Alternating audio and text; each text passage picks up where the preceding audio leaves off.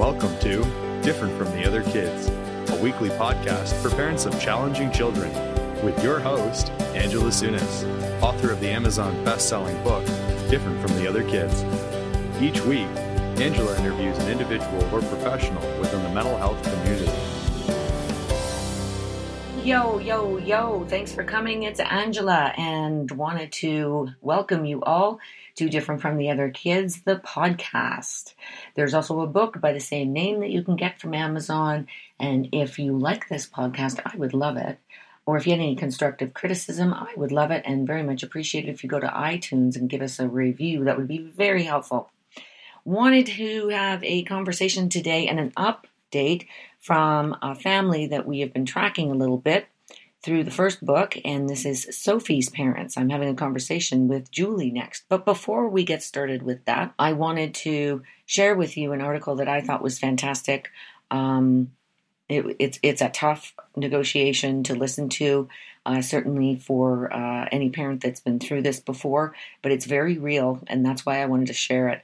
It's from a publication called The Wild Word, and the name of it is called Mothering Through the Darkness, and it's by, uh, I guess there's a handle here, Michigan Mom.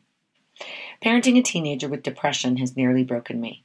It has cracked me open, so that I thought the pieces would never come back together. But like the daisies and cone flowers that I hack down to the ground in preparation for spring, the places that are cut are the places where new shoots grow. I didn't sign up for this.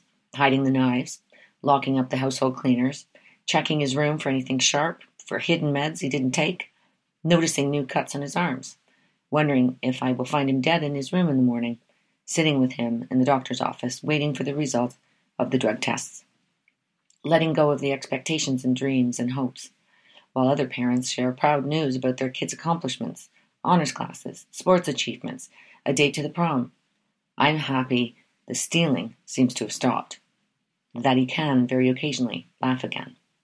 It is a heartbreaking thing to know that your child does not want to live any more. This sweet soul who used to sing and dance around the house, to canter like a horse around the yard, to lead the neighborhood kid gang in complex games with plastic swords, now wants to die. Now he cuts himself just so that he will feel something, and nothing we do seems to help. It takes its toll. Living with a severely depressed person is like living with a black hole. When at its worst, everyone is sucked into the blackness. Nothing escapes. Nothing breaks through the darkness. It takes a toll on the family, on the friendships, on the marriage, but most of all on me, the main caregiver, the mom. I'm going to skip down at this point. I will encourage you to, uh, I'll give you all the rest of the information again to pull up this article. It is well written, and as you can tell, it's uh, very gutsy of this woman to share that. And anybody who's been through anything like this will absolutely identify with every single thing that she just said right now. Uh, you're not alone, guys. Uh, this this is happening um, to us uh, as families all over the place. So it's part of what we're trying to do is just make people feel uh, like there's a bit of a shared experience here. Let's skip down to a better part because it does get a little better. It's still hard a lot of the time, though he's doing really well right now, thanks to a fabulous support team of doctors, a psychiatrist, a psychologist, family, friends, and community. Sometimes I fear that he will never fight his way through to have a normal life. Sometimes his irritability and moodiness make me want him to just go away. Sometimes I fantasize about having a sweet, normal kid or no kids at all. It's funny how the heart has to be cracked open in order to grow so much. There's just no other way. I used to be judgmental of some parents of kids with behavioral problems. Out of sheer ignorance, I often unconsciously blame the parents. My heart is so much bigger now. Where there was judgment and annoyance, now there is only love and compassion. Now I want to reach out to parents who are trying to cope and offer love and support and alcohol. now I want to love the kids and teens I see struggling. Now there is no such thing as other people's children. I love this. So well written. It's from a publication called The Wild Word. It is Behind Domestic Lines is the series, and the article itself is by Michigan Mom, and the and the title is Mothering through the darkness. So please check it out. Wanted to introduce you to our next guest. She is not a new guest. She is an old guest, if there were such a thing. Uh, they have been a wonderful family to, to this program, very, very helpful, uh, very wonderful to share their journey here. Uh, want to bring in Julie. Julie is the mother of a young girl who has struggled with mental illness difficulty since the age of two. She, her daughter Sophie, has been um, was tracked through the first book. We had three interviews with her and her husband about her daughter, and uh, then in our conclusion of the first book, she also gave us an update, and she's back here today, uh, kindly to give us another update on how Sophie's doing. So, without further ado, Julie, thanks so much for coming, and welcome to the program. The last time we spoke to Julie, she had given us a little bit of a blurb in the conclusion of the first book, which basically was saying that despite years of trying and not being as successful as she would have liked, having to call in all different kinds of uh, help at different points. She actually did get help. The family has received some help within the confines of the uh, OHIP program uh, through McMaster specifically, right, Julie? Yes. Yep. Um, I just wanted to check in with Julie and find out how things were going with Sophie.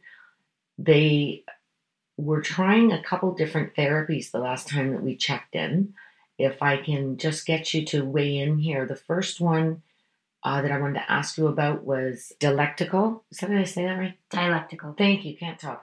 dialectical behavior therapy. Yes. And then the cognitive behavior therapy. Wanted to check in, have a little conversation about both of those and how they were going, and if you see a positive change as a result. So let's start with the dialectical.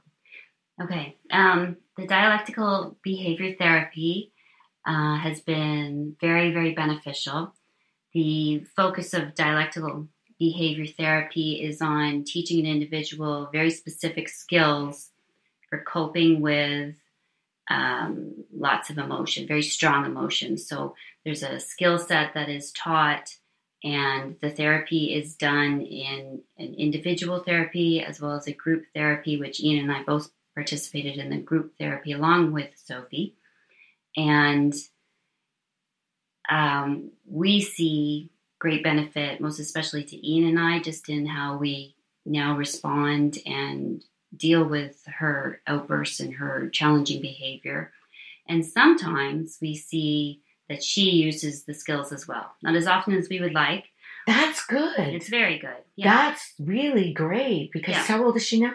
She is about to turn 15 in two weeks. Well, you know what? That's only going to get better. Hopefully, as she matures, she'll see that she is actually able to meter herself a little bit and try and perhaps that impulse control thing, she can actually stop, think about how she wants the outcome to come. Is that correct? Yes, That's exactly. wonderful. Yeah. I think that's only going to get better with a little bit of maturity. We hope so. Uh, do you do you see her using it more as time goes on? Uh, you know what? Initially, I think she was using it much more, especially when we were the three of us were involved in the group therapy, which was every single week. It was rather intensive. It was a twenty week program, two hours a week.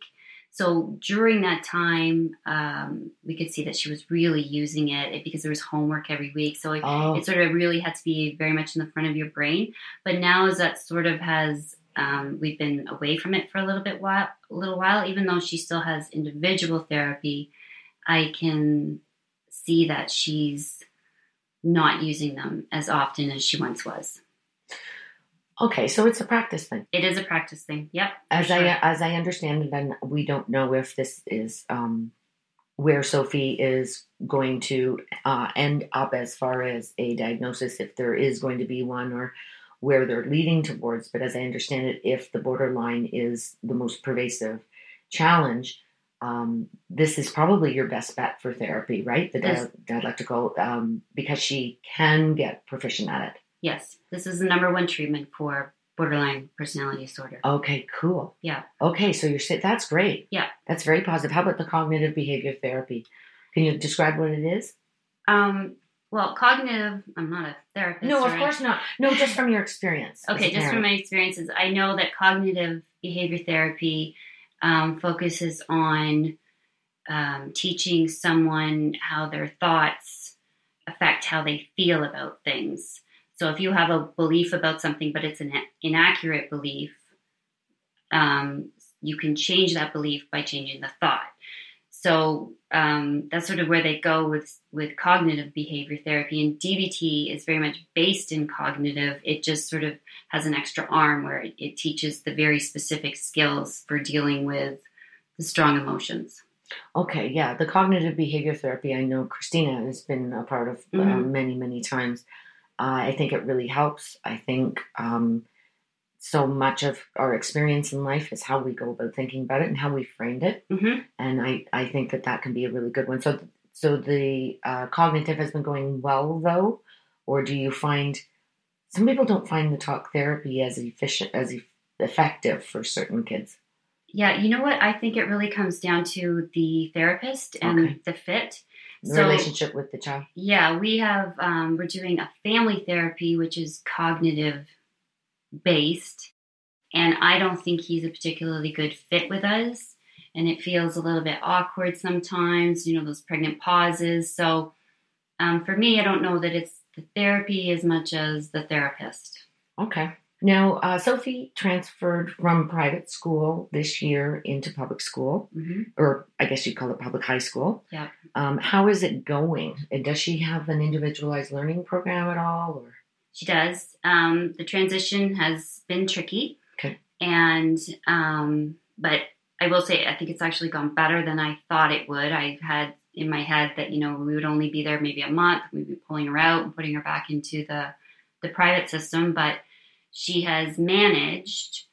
Um, there doesn't seem to be any big social issues. There's been Good. a couple of small hiccups, but things that she dealt with on her own. that's amazing. Very good. Yeah, Uh, academically, she's struggling. that's to be expected. Yeah, so we know she's failed one subject and is on the road to failing another one. So we're just in the process of uh, getting some outside tutoring um, in hopes that we can get her back on track. But the thing with her is the the failures are a direct result of her lack of effort, not of her capabilities. So you know we've we know that we can spend thousands of dollars on private schools and learning centers and tutors, but if she's not willing to learn, doesn't want to learn, we can't make her learn. So Mhm. it really it will be up to her, but we'll give her the resources and and hope that she grasps on. Okay. Now she has uh, some learning disabilities, doesn't she? Um, she's never been diagnosed with a learning disability. There's a couple of um, things that were brought out in the neuropsych evaluation, which was a slow processing Yeah. disorder. So she needs extra time for things. hmm Um, so she has an IEP, which is um, calls for accommodations but no modifications. So she's the same bar as every other student. She Mm. just allowed some extra time. Um, she has um, somebody gives her with the class notes, so she doesn't have to do them herself. That's excellent for Yeah. somebody who has processing because Yeah. it takes too much time to get in the head and out the hands. Exactly. Yeah. Yeah. Okay. Awesome. Um, how is her medication going? I know that was a struggle for a little bit trying to find the right combination. How's that going? It's pretty good. She's on the same medication. The only thing that we've added recently was um, we added in the birth control pill Mhm. because you know we were finding like that last week of her cycle she was getting very very heightened. So we've just added that in, and I haven't really noticed any results yet because it's only been one month. But I think the medication just sort of keeps things at bay.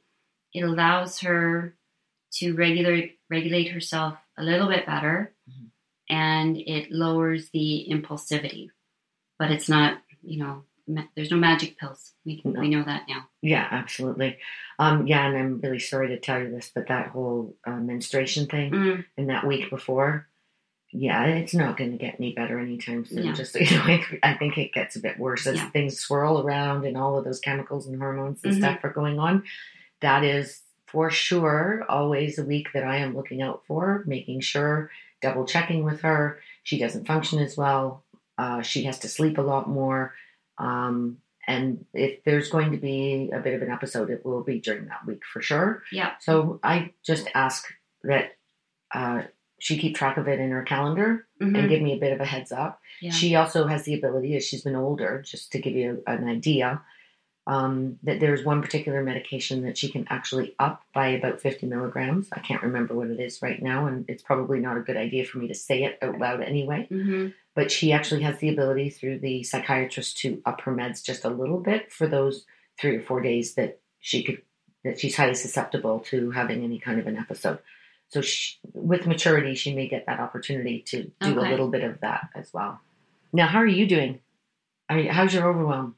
Because I Mm. know that the first time we spoke, which would have been God, a year, year and a half ago, maybe, Probably. um, it was hard. Yeah. You weren't getting a lot of supports from anywhere. Yeah. Nobody was really jumping in. You were still trying to figure out the system and still trying to figure out where you're where you were going, and there wasn't any help coming anytime soon. Nobody was coming. Right. So how's how's the overwhelm going with you? It's much better. Way, Okay. way better. Good. Um, once we access the system, hmm um, I have zero complaints about it. I know most people that, That's great to hear. hmm but we have um, received the best help and more help than I thought was ever possible. Wow. Okay. Okay. Walk us through a little bit, if you don't mind, as um, some of the things that you've been involved with uh, since you've actually been getting the help. So you've mentioned the dialectical. You've mentioned the cognitive therapy. Yeah. Um, what other things have come to you? Um, and the other thing that has come to us is a family therapy, um, which is really the coolest thing because it's um, done. It's a called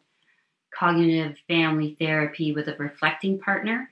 So we sit with a psychiatrist for 45 minutes, the three of us, and discuss whatever issues might be happening that week. And So you have a one-on-one psychiatrist that works with you guys? Yeah. Wow. well, actually, we have two. Get out of here. That's amazing. yeah. Good for you. Yeah, and then while we're talking, there's a social worker that sits on the other side of a And a social worker. Bing, bing, bing. Won the lottery. and she observes the 45 minutes of chat that we have, and then she comes into the room, and they turn towards each other and reflect to each other about what we've said and how How it can be construed. yes, Wow. and then she goes Cool. away, and then he asks us to reflect on their reflection. That's really cool. So that you cool. get you really get the opportunity to see how somebody might hear your words. exactly. Amazing. And you always wonder, you know, when you're in these therapy sessions, what they say when you leave. Well, now we kind of get to see what they say when we leave. That's awesome. Yeah. Okay, you were also mentioning uh, earlier, uh, Mhm. not in, in within the confines of the interview, that you had somebody coming to your home. Yes. So she just started two weeks ago. So she's a home based therapist. And I have no idea what her credentials are, actually. I've never even asked her. But she's super. And um, she is coming to the home to help her with the DBT skills. And she's also um, seems to have a great deal of interest in helping Ian and I take back our life. Good. And It has to be part of the whole process. it has to be. Good. Yeah. So we've only had two sessions with her. Um, and today, Sophie refused to come to the table. So it was just the three of us. And I think it was really a great session for the three of us. That's amazing. Mhm. So uh, now, okay, is there another? Is there anything else that you guys have participated in uh, recently? I think you've had you've had a couple other things that you. Well, we had another in home therapist during the summer months Mhm. um, who came and she sort of did, you know, that whole. Uh, well, she did something very helpful. It's, sort of a small thing. It was sort of a simple thing, but it was, you know, that whole idea of um, like the chore chart. Mhm. So everything that Sophie receives, every penny that she has in her pocket is earned. We never, ever, ever give her money. If she wants to go to a movie, if she wants to go Good. to Dairy Queen, whatever she wants to do, um, she has to have the money in her pocket and she has to have earned it. So that therapist that came to us in the summertime really helped us implement that. And um, we've stuck with it. And okay, it, it works. That's awesome. Yeah. Okay, so things are going are things are going much better as far as uh, supports are concerned. How is she dealing um, day to day? Can you give us a glimpse of what what what does that look like at home? Um, I think she presents with many of the same challenges, but what's really, really changed is Ian and I and how we react or don't react to uh, whatever she presents us with. So she's still very oppositional. Uh, the word no will send her, you know, to a violent place, to a destructive place, to a verbally abusive place, um, often, most of the time. And we have just come to know that, you know, if there's nobody there for her to fight with, then you know it's just sort of going to dissipate, and she's going to go away eventually. And uh, realize that the game plan has changed, Mhm. and we're hoping that over time, I think you know maybe she's elevating a little bit and is a little bit frustrated by the lack of our response and. Um, you I think it was a power thing for her, you know, to get us really riled up and to, you know, bring about that big reaction. But as she's seeing we're not, we're hoping that she's going to jump on board and come along in a cooperative and peaceful way. Mhm. See, this is this is exactly one of the well, not exactly why, but one of the great reasons why I wanted to do this. What I hope that people start to understand that are legislating some of these things that are involved in government, that are involved in the healthcare system, to actually give aid to the parents so that they understand what is happening, so that they can deal with the child, whether the child is actually getting treatment that changes their life necessarily or not is not always the point. They're not going to be perfect. Their brain is not fully formed till they're 25. You don't even know what it is that you're going to be dealing with. But to have the parents get an education, to have the parents be able to be coached so they can coach their child, I think changes lives entirely. And that's, I think, what you're telling me right now. I can't believe the difference in you um, from your the amount of overwhelm that you had when we first spoke to now. It feels like you got a, a much more uh, even approach to everything. Mhm. You know uh, what the consequences are for her. You've got a plan. We have a plan. You have a plan. we a definitely plan. have a plan. That's amazing. Congratulations. That's really great. I mean, as much as I mean, is is the actual situational problem absolutely fixed? No, but it's not going to be maybe ever. Ever. But it also just might be a period of time. It may, maybe she's going to even off a lot better by twenty five. We don't know. It's it's a it's a guessing game, and nobody can predict the future. But to allow you to get your life back and to be able to frame things properly and to be able to deal with her better is must be. It, tell me, is that is it everything like it sounds like? It's liberating. It's Yeah. wonderful. It's just I just feel so much better and I don't have those days where I crawl into bed and just, you know, loathe myself for, Mm. you know, going to the crazy place with her and trying to control her. I've just given it all up. I've given it all up. Good for you. Yeah. That's amazing. I was I was lucky enough to get uh, that kind of uh, coaching. It was only once a month, um, but it was probably from the time Christina was in grade one, and I have never heard of anybody getting the kind of coaching that I had. But it sounds like people have been, you know, the system's kind of jumping in to give you a Mhm. hand in that regard. That's wonderful. It's the first time I've I've actually heard it for a parent other than in my particular case. Um, and yeah, it was everything to me that I actually had the opportunity to understand what my child was thinking hmm when I was so gobsmacked with where the thought process could have come from. hmm It's everything. Yeah. It really it helps it helps frame life generally at home. Yeah. As far as Sophie going through the rest of high school is concerned, what would you say if you could give me a couple goals, like maybe your top three goals for her uh, as she goes through to the end of high school? What would you say top three might be for her working for you working with her? Number one would be graduation. Mm-hmm. Um, so important to, to me that she graduate high school. Um, and number two would be to see her find her spark, something that lights a fire in her, something that she can get passionate about, and um, perhaps carry that into a career, whatever it might be. Because right now, you know, she doesn't really have anything that um, seems to light her up, and That's a teenage thing often, though. It doesn't have yeah. to uh-huh. be Yeah. anything to do with yeah, the way she's built yeah. in the other direction. Yeah. And number three would be to establish and maintain a healthy, mutually respectful friendship with somebody. Nice. Okay. Yeah. How is her friendship? How is that going now? It's Terrible. not. Okay. It's awful. Okay. That's can't can't a friend to save her life. That's too bad, and that makes her feel lonely and disheart. It probably is very disheartening. Probably. But it, you know, she, it's a self sabotage thing. Mhm. The friendships don't carry on because she sabotages them. So she is her own worst enemy in that regard.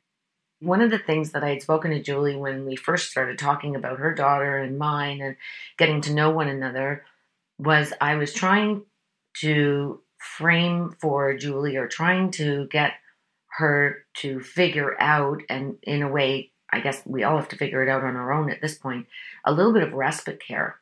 We talked a little bit about whether there was anybody there to kind of jump in to give a hand. And that's something that's been in my mind from the outset of this project. And I think I would have to win the lottery to really make effective change in this regard, but it is a happy thought.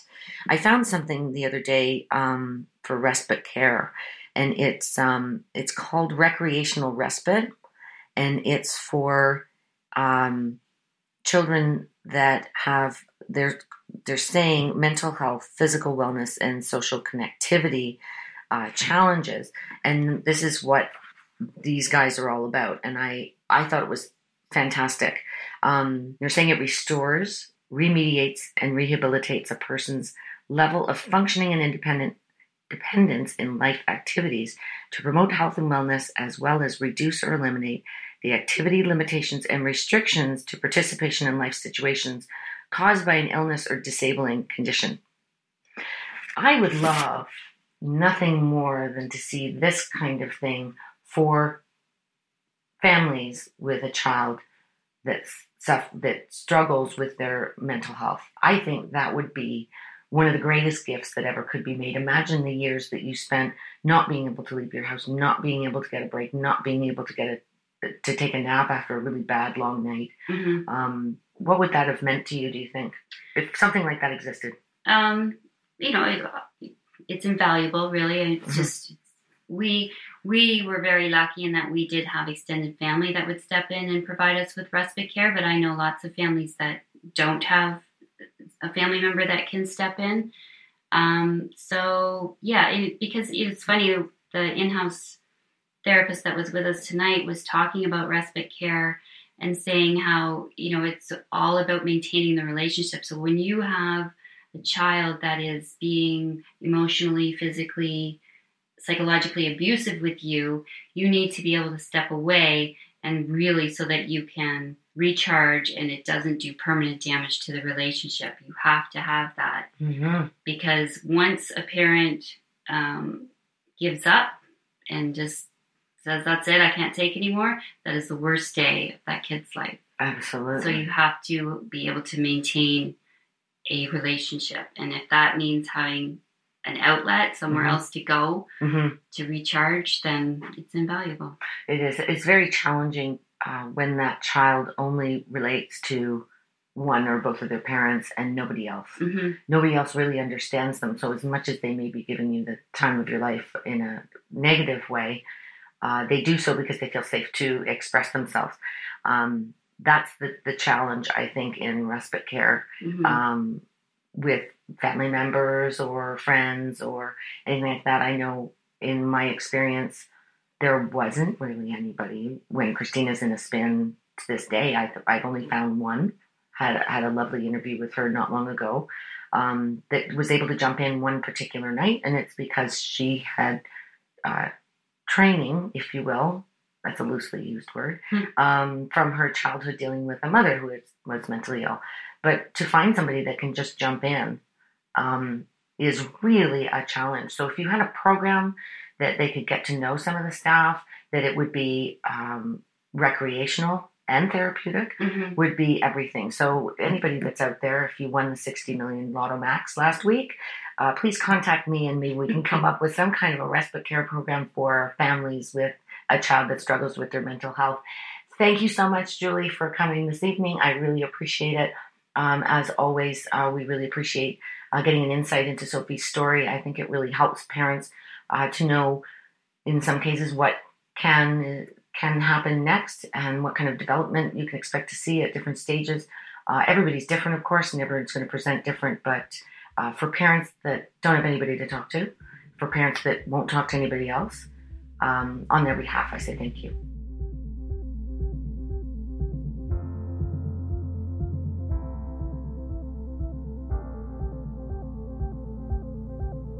Thanks for listening to Different from the Other Kids, made possible with the support of Regal Junction, your connection to quality and stylish premium pet products.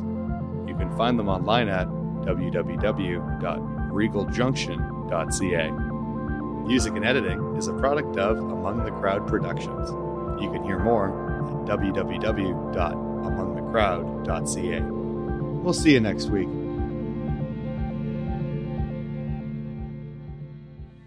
And now a disclaimer. In general, I, Angela Sunis, am not a doctor, and I certainly don't play one on the internet. I'm a parent, period. The advice from me presented on Different from the Other Kids does not replace advice received directly from a medical health professional. If you think you need help, I do recommend making an appointment with your physician or other appropriate healthcare provider.